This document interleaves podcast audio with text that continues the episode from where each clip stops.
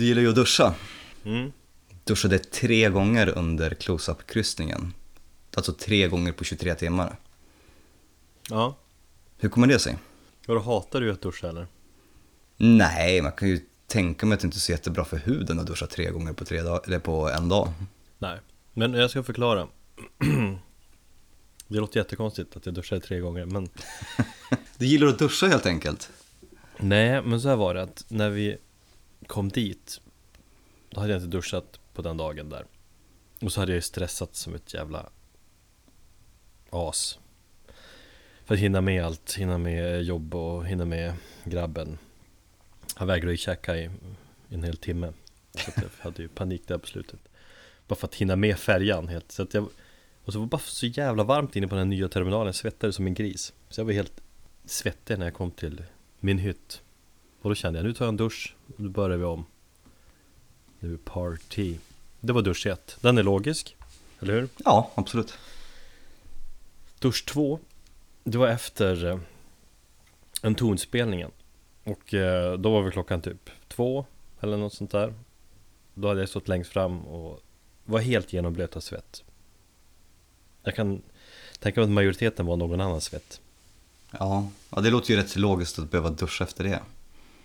Mm, för du gick väl typ och la dig då Eller något Det kan vi prata om Men, ehm, Vi kommer ja, dit. men jag kände att jag ville festa vidare så att jag eh, tog en dusch till Man kan ju inte bara gå omkring och bara helt genomblöt och svett och äcklig om man ska ut på party på färja, eller hur? Kan du väl, det är ju för fan en färja. Är det något ställe du kan gå omkring och lukta illa och bete dig som en röv så är det på en kryssning. Jo men jag vill ju lukta gott Ja, jo, absolut. Du- Det förstår jag. Nu duschar ju inte håret i och för sig Så det Det luktar säkert Men ja, jag tyckte ändå att jag behövde duscha Det var dusch två Får jag gissa mm, dusch tre då? mm. Det är för att få bort bakisångesten.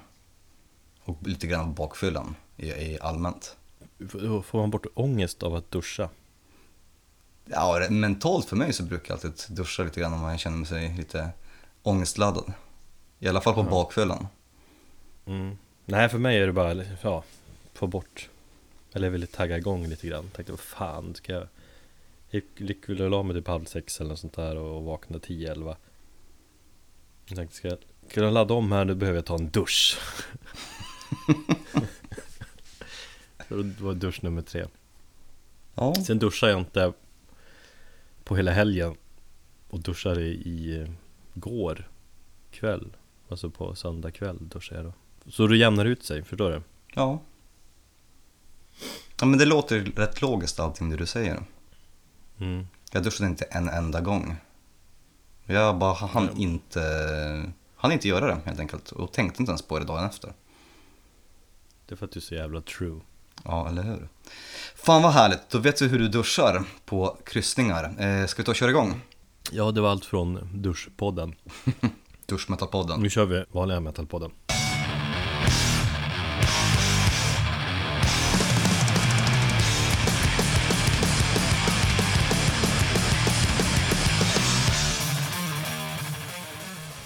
Hjärtligt välkomna till det 27 avsnittet Va? Det- Helt osäker Nej, det, det stämmer. Ja, Jag var tvungen att kolla upp det också. Det går fan fort det här. Ja, det går jävligt fort. Av Metalpodden.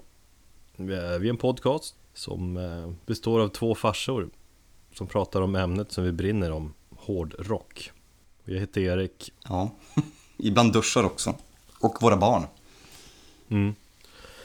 Och det där var Thomas som sa hej. Eh, Det här är ju ett litet speciellt avsnitt i det avseendet att eh, vi bara kör spontant. Vi har tyckt på räck och tänkte låta det vara så. Ja, ingen förberedelse, det är härligt. Mm. Och så tänkte vi mest re- redogöra för eh, våran, våra erfarenheter från 23 timmar på en båt tillsammans med 2000 andra hårdrockare. Precis. Just det, har du, du, har du varit och sprungit nu?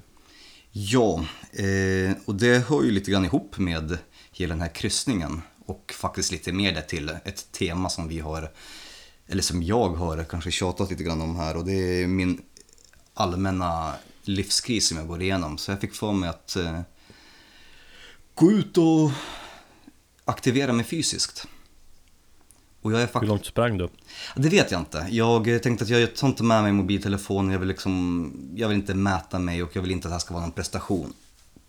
Eh, det var nummer ett av anledningar. Att jag inte ville att det här skulle vara en prestation. Utan jag ville bara ut och trötta ut mig fysiskt. Eh, jag trodde jag skulle klara fem minuter innan jag kollapsade. Men eh, jag klarade en halvtimme. Fan vad imponerande. Ja, jag tror att jag, och jag höll eh, redig fart hela vägen och eh, måste varit runt en tre kilometer i alla fall med lite terränglöpning ute i skogen här i Järfälla och eh, ja, runt kvarteret, några extra varv. Um, så det är typ första gången jag kutar på, ja, jag vet inte, fem år möjligtvis. Seriöst? Ja. Jag har aldrig, jag har aldrig kutat eller sprungit överhuvudtaget i mitt liv. Jag tycker det är så förbannat jävla tråkigt. Men jag vet att fem, sex år sedan så gjorde jag ett försök. Mm. Ja, jag har ju i omgångar sprungit en del men sen tappar jag det och sen ska man börja om och så hatar man allt de första typ 4, 5, 6, 7 gångerna. Sen kommer man igång lite grann. Och sen när man kommer igång, ja då tappar man det igen. Så att eh, det är bra att du visar att du är ute och springer, då blir man inspirerad. Och så blir jag, då känner jag mig tvingad också att komma igång. Mm, men vi ska springa ihop eh, framöver och jag vill försöka göra det här till någon form av rutin här nu i veckorna. Beroende på hur mycket Mm. tiden räcker till. Men eh, nej, det som föranledde var ju den fosterställningen som jag har legat i under hela helgen. Och den allmänna tröttheten som jag har känt under den senaste perioden. Jag tänkte att nej, nu jävlar. Nu är det dags att börja aktivera sig fysiskt. Det var länge sedan jag gjorde det. Efter close-up-båten så var liksom botten nådd. Kände du? Ja, jag har varit på värre bottnar än det här. Men jag kände någonstans där att eh, Fysiskt? Ja, fysiskt så, så måste jag komma igång igen. Jag menar, jag har ju varit jävligt fysiskt aktiv förut. Men ja, som sagt småbarnslivet och livet i allmänhet gör ju att eh, det är svårt att hinna med. Och då har jag helt plötsligt bara börjat sacka efter och sluta ta hand om min kropp. Så jag tänkte att, nej, nu jävlar. Mm. Ja, men jag har ju samma tänk. Jag håller på att fixa min källare. En del av garaget i källaren till min lilla mancave, mitt styrketräningsrum. Kom lite grejer idag. Ska lägga lite matta och så ska jag sätta upp min eh, James Hetfield och Trent Reznor tavla så man kan titta på dem samtidigt när man lyfter skrot. Det är ju lite, jag ska inte säga ens nördigt, men det är ju lite varning på det där va? En fanboy-varning. Ja men det är jag ju. Jo, absolut, men det är nästan så här lite stalkervarning nästan. Säger du som gärna är med och snackar om Bombus överkroppar. Jag har inte sagt att jag är bättre själv, det har jag absolut Nej. inte sagt. Jag är fan betydligt sämre. Ja. Men eh, det, din... eh, Jag måste ju ge beröm för din så kallade löpar-outfit. Jag är jättenöjd med den. Du la upp på Instagram. Det var typ dödskalle tights Och så hade du vitt, en tomlinne utanpå någon tröja. Och snusnäsduken runt eh, skallen. Precis. Nej, det var mitt eh, underställ. Eh, jag hittade något gammalt underställ som är typ 10 år gammalt. 12 år gamla löparskor. Surfshorts som jag fick när jag jobbade på Ripco, då bodde i Australien för typ 8-9 år sedan. Och ett gammalt, ja, urtvätt, urtvättad entombed t-shirt med crawl-loggan på. Eh, som jag har gjort om till ett linne. Och den här passformen på den är ju mer fyrkantig, den är mer bred än vad den är lång. Och sen en bandana, bara för att inte få luggen i ögat. Det, det, det kanske var din halloween-outfit, kommer jag ju på nu. Du har inte ens slagit ju- mig att det är halloween. Jag har sett det på Instagram Och så kom det precis förbi två små tjejer och knackade på och ville ha godis Och så stod deras farsa utanför på eh, vägen och typ tittade åt annat håll Jag hade lite unga som knackade på dörren här i helgen, men jag orkade inte öppna. Typ, jag är bakis, fuck off Jag är bakis, min grabb har precis lyckats somna. Jag ligger i fosterställning i soffan och tittar på YouTube-klipp. Låt mig vara. Fick du något beröm för eh, eh, från någon möten när du var ute och sprang? Eh, nej, det, i och med att jag var ute i skogen mestadels och där är det inte ens belyst så tror jag inte det är någon som kutar där på kvällarna. Det var kolsvart. Det var så lite läskigt. Även eh, som människa i vuxen ålder så tyckte jag det var lite läskigt att springa i skogen utan någon som helst belysning. Ja, det är idiotiskt. Hade du på dig reflex? Nej, för fan, det är untrue. Var det inte kallt utan mössa? Jag hade ju min bandana.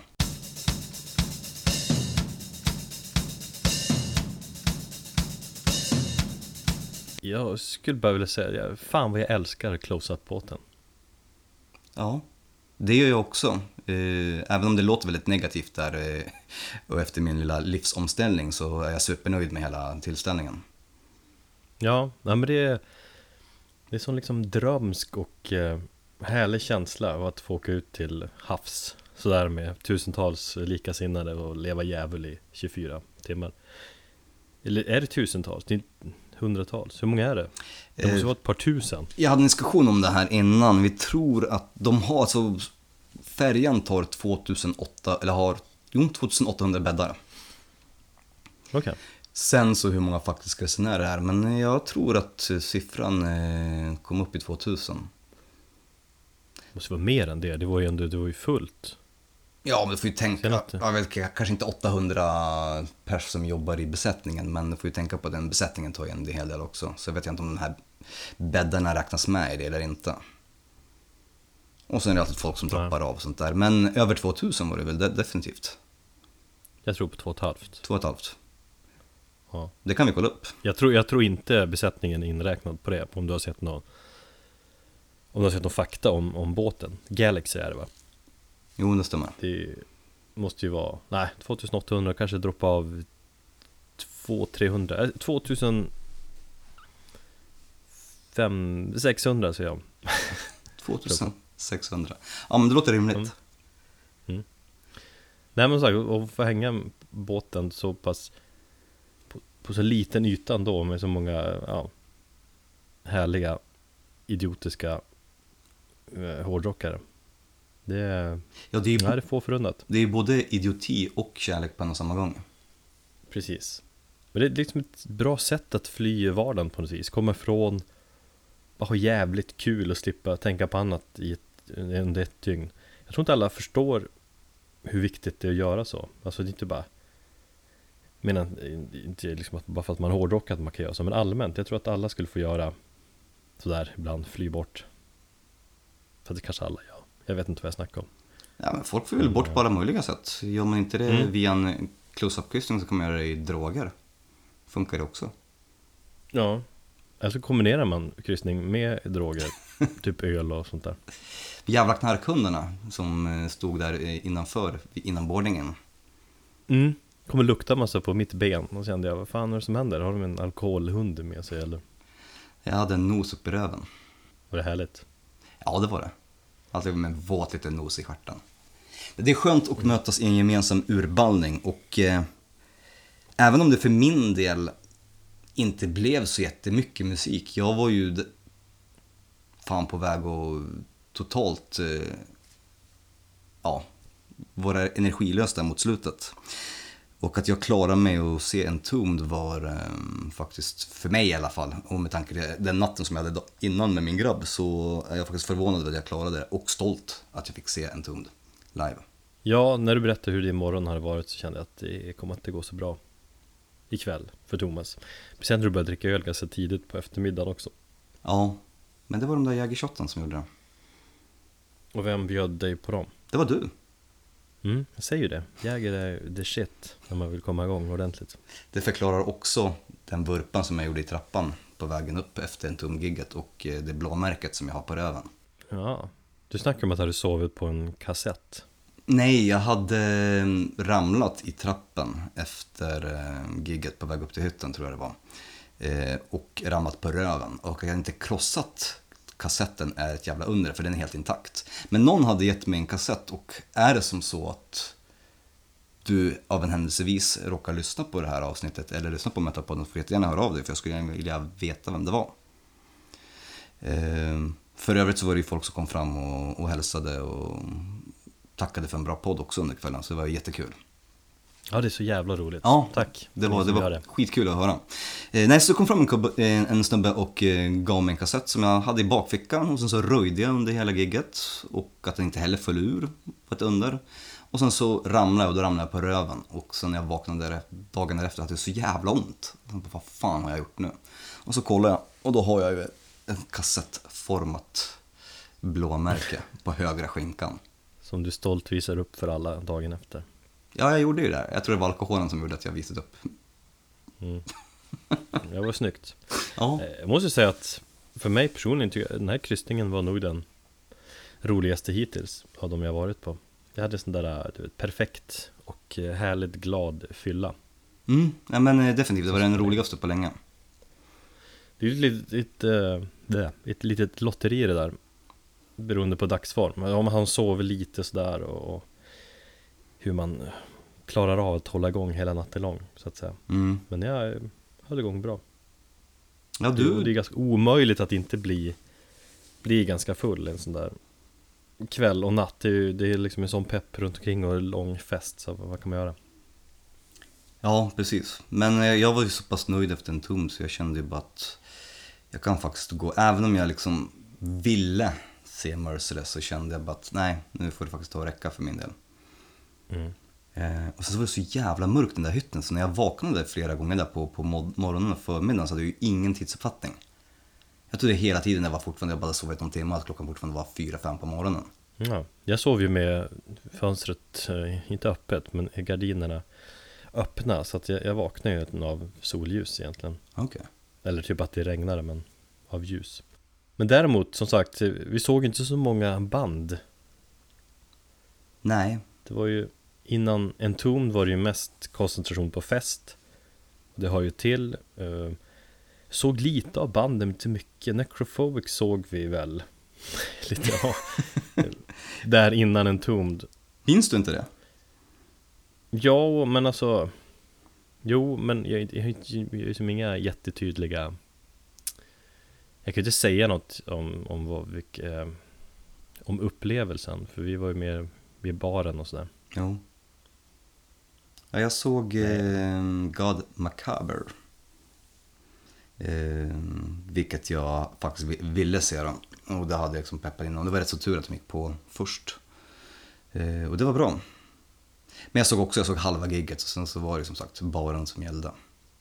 Mm. Det var ju stressigt där lite grann för man skulle borda, sen fort till buffén, käka, bli full, gå på spelning, dricka och det blir så lite hetsigt ibland liksom.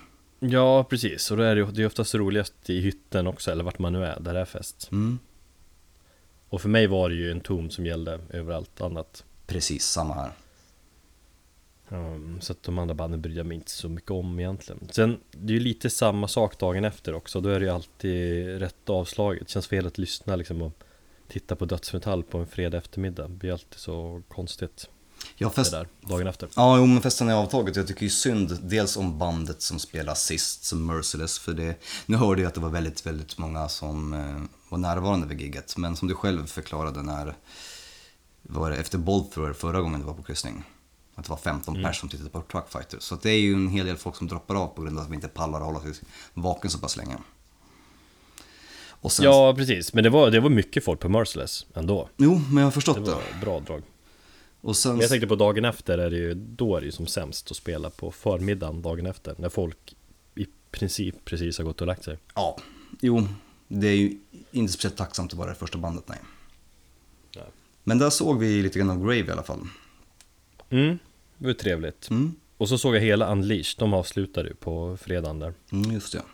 Ja, då låg jag i hytten och, och mös med mina kamrater och diskuterade skräckfilm och musik. Som sig bör på en sån här kryssning. Mm, trevligt för dig. Däremot så måste jag säga att Unleashed var Det var faktiskt jävligt bra. Ett jäkla drag. Eh, värsta Slayer-dödsen de spelar. Och sjukt bra trummis. Ja, men jag gick igång på den spelningen. Som fasingen fast jag var rätt eh, trött och sliten. Men körde de någon speciell skiva? Körde de uh, When No Life Dwells eller var det mest en kavalkad av låtar från hela dess diskografi? Utan att eh, vara sådär alltför eller ha allt för superkoll på bandet egentligen. Mm. På skivor så ska jag säga att det var en blandning. All right.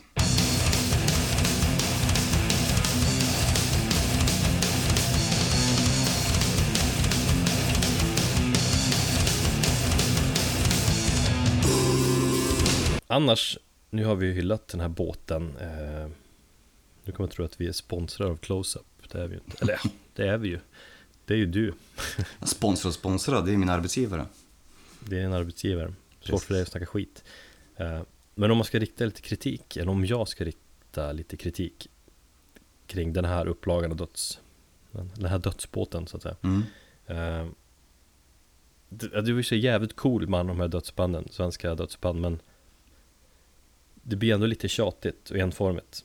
Det blir mycket, eller det blir för mycket av samma, samma genre. Kan jag känna. Ja, jag, jag förstår vad du är inne på och det var faktiskt en farhåga jag också hade innan. Men det fanns ingenting som jag tänkte på under själva båten. Det kan ju ha att göra med att jag inte såg så jättemånga av banden. Eh, Precis, hade, jag menar, hade varit mer bredd på banden så hade du kanske velat vara sugen på att se fler band också. Jo, det stämmer. Nu blir det så att man ställer dem bredvid varandra och jämför och då är, blir det ju liksom en tom som ett måste-band och så väljer man kanske bort de mindre dödsbanden så att säga. Mm. Jo, visst är det så.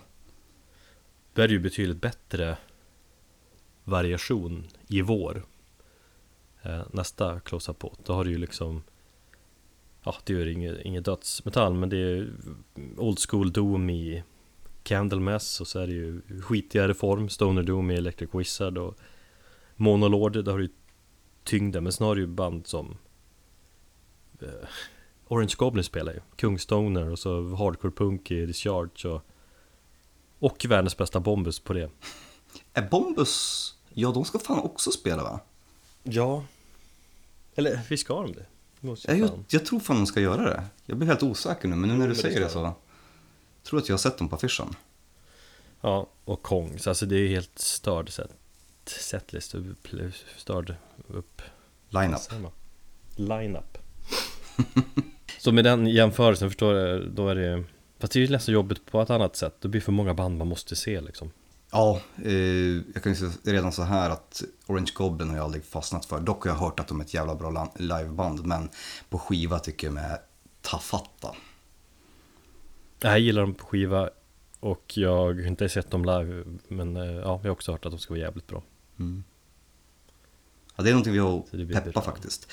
Nej men, ska jag väl rikta någon kritik så är det väl kanske inte riktigt någon kritik mot själva eh, arrangören av båten eller så, utan det handlar ju mest om att, och det har vi varit inne på förut också, och det är att den här genren har ju tendens att dra till sig en, en hel del skit också.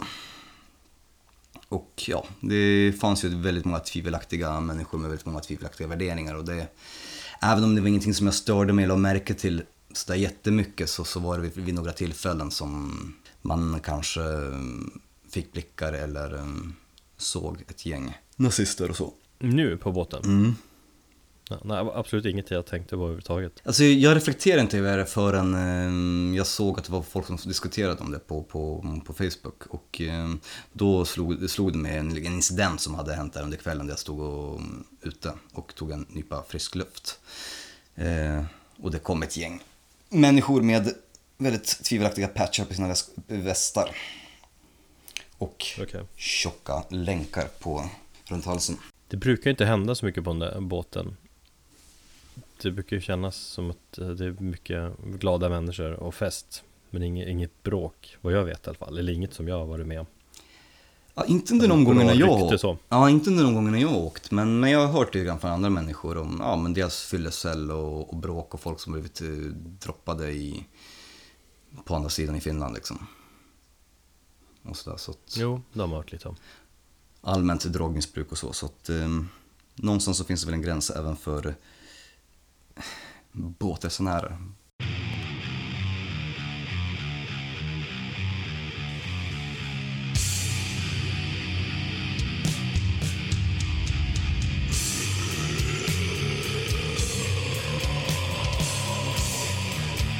Om vi ska gå till kärnan av den här close-up-kryssningen så är det ju Entombed. Precis. Och du sa ju idag till mig att du har fått sån jävla nytändning på Entombed. Ja, verkligen. Det är helt sjukt. Och det- Jag har nästan bara lyssnat på en tom sen, eh, sen dess. Ja, och jag eh, kollade in det här YouTube-klippen som jag skickade till dig på, ehm, på jobbet idag. Mm. Där så var jag tvungen att liksom kolla igenom hela spellistan och hela gigget igen och jävlar vilken pepp jag också fick. Det är så skönt att se de där eh, klippen, YouTube-klippen efteråt och att man verkligen får det bevisat för sig att fan, det var riktigt bra spelning. Precis, och det är väldigt sällan ett eh, liveklipp taget med mobilkamera brukar kunna, eller kan fånga den, den känslan som man hade där. Men jag tycker att just de här klippen som jag såg från den här uppladdningen, det finns fyra stycken. Och där kör de, han, snubben filmar ju hela Entombeds set. Mm. Eh, ja, jag tycker de formar, även om de kanske inte fångar själva ljudet så, där, så, så fångar den känslan och peppen hos publiken och man ser den. Och även hos bandet, hur jävla peppade alla är. Ja, verkligen. Jag har sett några andra klipp också, men jag tyckte ändå fånga på ett sätt ljudet ganska bra. Det här perfekta entombed gitarrljudet liksom. Mm. Den här härliga Stockholms döds eh, soundet som man älskar så mycket. Reflekterar du någonting över hur eh, Nicke förde sig bakom trummorna? Jag trängde mig ju längst fram ganska snabbt. Mm. Så jag stod ju där i ja, hela spelningen framför Micke så att jag spanade väl in honom typ 80% av spelningen. Så att ja. Och så hade jag, jag hade sån jävla kick av att titta på honom. Det är lite löjligt så här, men att se en snubbe spela trummor, att man får må så bra av en sån grej. För det är ju oftast trummisen som man brukar alltså, ge minst uppmärksamhet till en, en, ett live-gig. Tycker jag. Ja, det beror på lite vad det är för typ av mm, musik ja och genre sådär också men, men ibland finns det ju sådana här trummisar som utmärker sig Jag vet inte, alltså Nick han utmärker sig inte på det viset att han Han liksom Han är ingen pajas på något sätt Han Nej. håller inte på att showa loss eller någonting utan han är bara Han är bara så jävla liksom bra och cool trummis Ja, han har en jävla pondus och, och sättet som han... Och det ser man väldigt tydligt i de här klippen. Eh, sättet som han liksom slår på trummorna. Bara det är så slagkraftigt och det är med sån jävla självsäkerhet. Och det var så kul för jag träffade honom några timmar innan en Tom skulle spela och så frågade honom hur, hur det var. För då hade han ju snackat lite grann om att han var rädd att han inte skulle få upp flåset och att han inte skulle palla hela eh, spelningen. Jag vet inte om det var bara snack eller sådär eller så. Men han var ju väldigt liksom cool och, och gjorde ingen deal av det. Så bara, "Ah, ja men fan ja, vi måste få upp konditionen och sådär. Och han hade ju tydligen ja, repat rätt så mycket innan spelningen också. Jag tror att de har repat väldigt mycket faktiskt Ja, det tror jag också. För att jag menar, Nicke känns som att han gör, han gör ingenting som verkar vara halvdant. Utan Nej det är liksom, det är professionellt i vad han tar sig an. Om det är, ja, oavsett band eller ja, om man gör artwork eller vad, vad som helst tycker jag. Eh, hans, och sen när jag såg honom där, nej det var, nej jag håller med dig. Nu, var, nu stod inte jag inte längst fram under spelningen under så lång tid för att jag blev bortmorsad. Jag är ju så pass liten i, i kroppen så att det kom ju större människor och, och jag flög väl någonstans längst bak till slut. Men under den korta tiden som jag såg eh, Nicke där live så, nej det var, jag var nästan som någon form av blixtförälskelse. Jag stod där med vidöppna ögon och öppen käft. mm. Och det, den känslan kände jag igen idag när jag kollade de här klippen och så fan nej de fångar hans, hans pondus på ett jävla bra sätt. Ja, han, han är koncentrerad, totalt koncentrerad när han spelar också. Det är inget han, han tittar upp någonting, utan han, han kör sin grej koncentrerat och bara, åh, så jävla bra. Mm. Det går liksom inte att, alltså det är ganska minimalistiskt sådär, men det är ändå jävligt krävande också det, det han gör. Ja, Nej, jag, fan, det, det är så där liksom, man inser, det är så här en tomd låter. Det är så här det ska låta och det, det, är, så, det är det här alla försöker härma men det, det krävs ju Nick Andersson på trummorna för att det, det ska funka. definitivt. Får se om det blir någonting mer av det. Mm. Och vad säger du om eh, Robert Andersson då? Sångaren? Eh, sjukt bra. Ja, håller med. Det var också något som, som jag tänkte att för mig så är ju, även om inte det finns många band som har flera olika sångare och i olika perioder och alla de här perioderna kan vara bra. Så känns det ändå som att sångaren oftast är, liksom, det är bandets ansikte utåt och det är någon form av identitet till bandet också.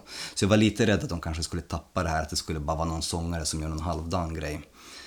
Ehm, för att det är som du och jag pratade om att du ville ju egentligen ha LG och det ville jag också. Det hade ju varit det ultimata, eller hur? Ja. Ehm, och det kan jag väl tycka lite grann nu också. Nej, inte jag. Jag har ändrat mig i det faktum. Jag tyckte att han gjorde sånt sjukt bra intryck på mig. Och, och Jo, alltså det gjorde han på mig också. Ehm, och, och då, jag var som jag var jägerfull och löjligt peppad Men just då under gig så saknade jag inte LG överhuvudtaget Nej, precis. In, Inte någonstans För det, man kände också att kärnan i Entombed är ju i mångt och mycket eh, de där tre, alltså Nicke, Alex och Uffe, ja. Uffe Det är de som har varit med sen ja, urminnes tider, Nihilist och typ från 87 tillsammans. Och eh, Det har ju inte LG varit, han var ju kickare en stund också, han skriver ingen musik. Nej. eh, Så att det är det som är kärnan i bandet. Mm, Men Robert Andersson gjorde det så jävla bra. Så att eh, Ja, nej, alltså jag är uh, Den där line-upen måste de ju fortsätta med. Jag hoppas att det blir Fler spelningar, de har ju den här spelningen i i, i Malmö, den här symfonispelningen Men eh, Det måste ju bli Mer av det här Jo, det hoppas jag verkligen. För att eh, jag tycker att han gör um, både sig själv och bandet rättvisa med sin sånginsats. Ja, Vad tyckte du om eh, Orvars eh, inhopp då? Bättre än, än vad jag trodde det skulle vara Jag håller med dig. Jag har ju hört lite sisådär, han, han, de gjorde ju den här äh, Symfonin, när de spelade Clandestine för något år sedan eller två Ja, just det, som gjorde Gävle va? som- Ja, precis Mm. Och då var det väl sådär Eh, Men jag tycker han, han kör, körde två låtar och gjorde det riktigt bra tycker jag ändå Mm. Inte lika bra som Robert Andersson då men Jag var lite rädd att, han skulle, att hans röst inte skulle räcka till och att han skulle vara lite stel på scenen. Men, men han röjde fan bra han också. mm. Fast med, med lite så här ironi ändå, lite så här, ja det är jag, filmkrönikan Orvar som får hoppa in här och sjunga med en ton, nej det är härligt Det tänkte jag faktiskt inte ens på. Nej men lite, det den känslan, men han var- jättebra Men eh, Ja men det blev så här, lite, lite charmigt inhopp för en liten stund Mm. När det var Robert på sång var det ju mer Då var det mer blodigt allvar Då var det på riktigt på ett annat sätt Alltså jag tycker det är så jävla snyggt. Det, det finns vissa sånger som klarar av det och vissa sånger som inte gör det. Men när man har foten på monitorn, håller i micken när det fortfarande sitter fast i mixstativet och så bara headbangar man. Med ena handen vilande på mixstativet. Det är så jävla snyggt. mm. Men man måste, Ja, göra, man måste ha rätt hårsfall, man måste ha rätt eh, kroppshållning och, och kunna headbanga på rätt sätt. För det finns så många artister som gör det så fel. Ja, och sen sjöng han ju med huvudet uppåt Alltså som värsta Jag vet inte, ja men typ som Lemmy gjorde Just ja. huvudet uppåt Mm. när han sjöng Vilket var jävligt coolt Det gillar jag Mm, det var också något jag reflekterade över. Och eh, ja. blev mer, både mer inlevelse, sen tror jag säkert kanske får mer kraft. Genom att sjunga så. Alltså var det bara inövad pose som han har gjort framför spegeln eh, Det De kan, ha, senaste ba- 20 åren ja, det kan ha bara varit poser hela vägen som har gjort det så jävla snyggt. mm. Jag har ju aldrig kommit in i Morbus Kron så att... eh, Och jag har verkligen velat gilla dem, men jag ska fan ge dem ytterligare en chans nu när... eh, Ja, jag också Vi är sålda helt enkelt. mm. Ja, jag är så jävla såld eh, Men det var ju, jag tror en anledning också att man blev extra såld Det var ju för att de spelade verkligen bara den renodlade dödsentom De körde ju hela Clandestine-plattan Mm. Jag tror alla låtar och så två eller tre låtar från Från Left Hand Path Ehm, Två var det väl tror jag.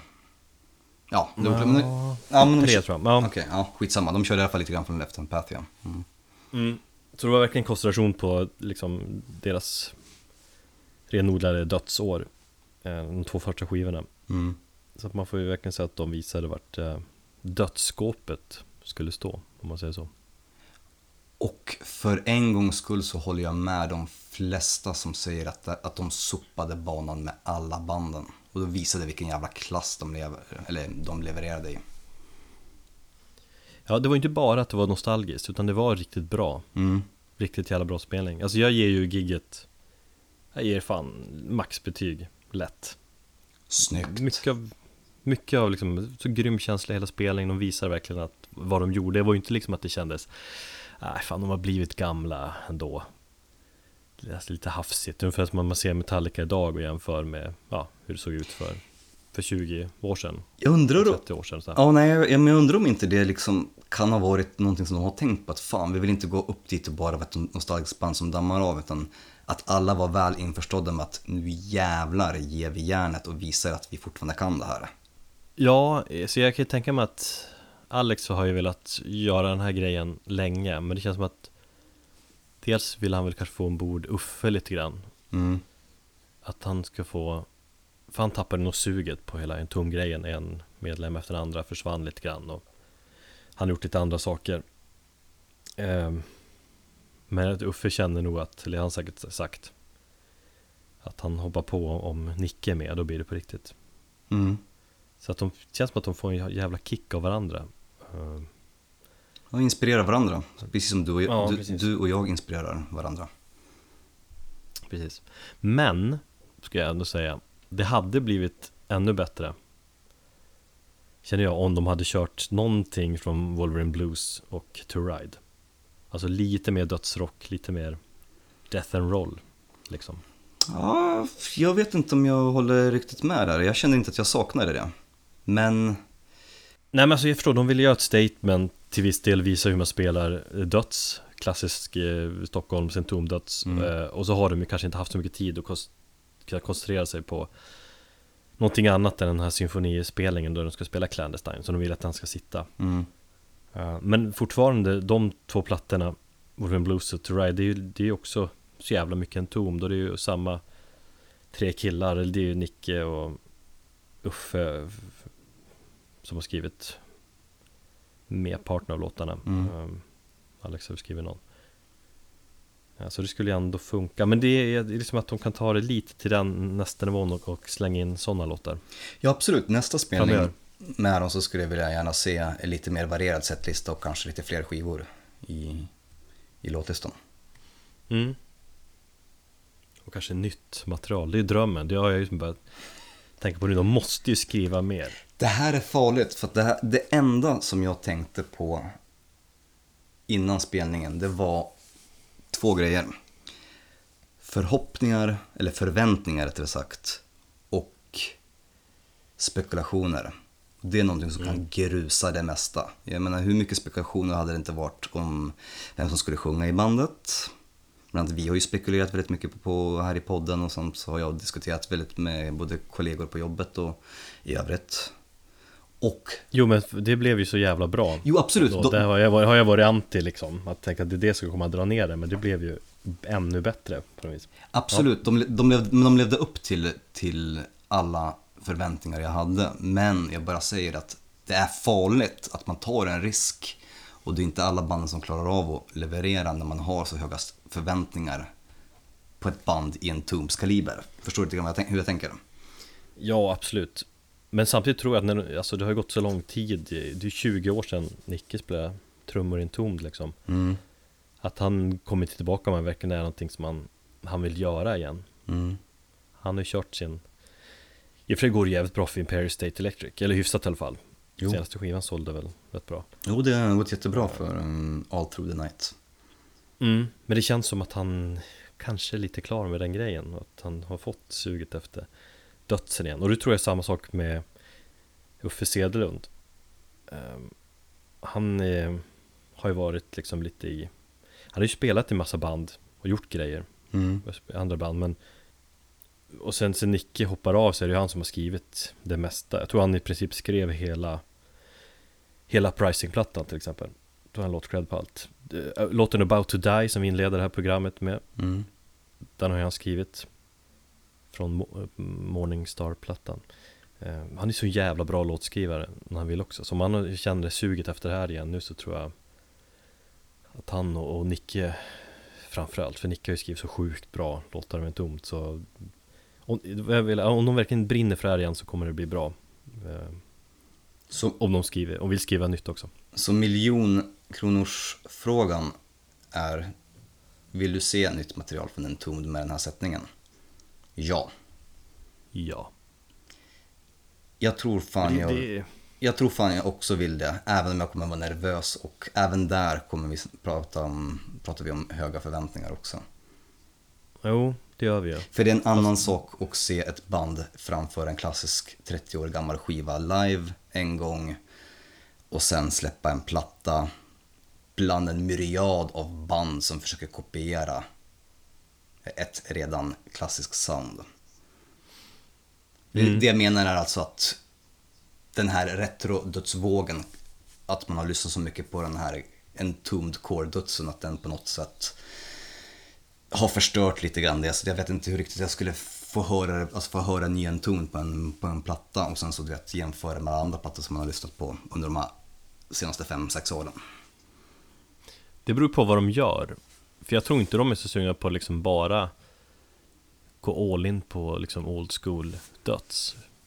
De har Nej. utvecklats jävligt mycket sedan dess också. Ja, eh, nämnda Uffe här, han har ju släppt en Bandcamp-sida nu precis. Okej. Eller, eller ja, ganska nyss i alla fall. De har släppt någon låt, det var lite såhär Lite såhär indiepop Eller lite såhär Mystery Loves Company stuk-känsla nästan. Ehm, Så att han har ju utvecklats mycket Eller vill gilla och göra mycket saker. Han är kungen, Uffe. Ehm, Nej men så jag tror Tech skulle vara Jag tror liksom Det skulle vara ett nytt M-ton men ändå med liksom Man skulle höra att det Gamla Entombed i det hela I och med att det är de, de gamla låtskrivarna Mm. eller jag vet inte. Fan, jag vill ha ny, nytt med en ton. Vi får se. Det vore härligt och eh, även om vi går händelserna i förväg och det är ingenting som är skrivet i sten, eller hugget i sten kanske man säger, så får vi se hur det blir. Känner vi att vi har täckt det mesta från båten? Det här skulle ju Jag bli ett kort och spontant avsnitt. Ändå är vi snart uppe i en timme som vi alltid gör. Så är det när man nördar ner sig och är passionerad om det, det man brinner för helt enkelt. Nej, men eh, vi tackar så jättemycket för den här och till eh, nästa gång, ta hand om er och kom ihåg, only death is real.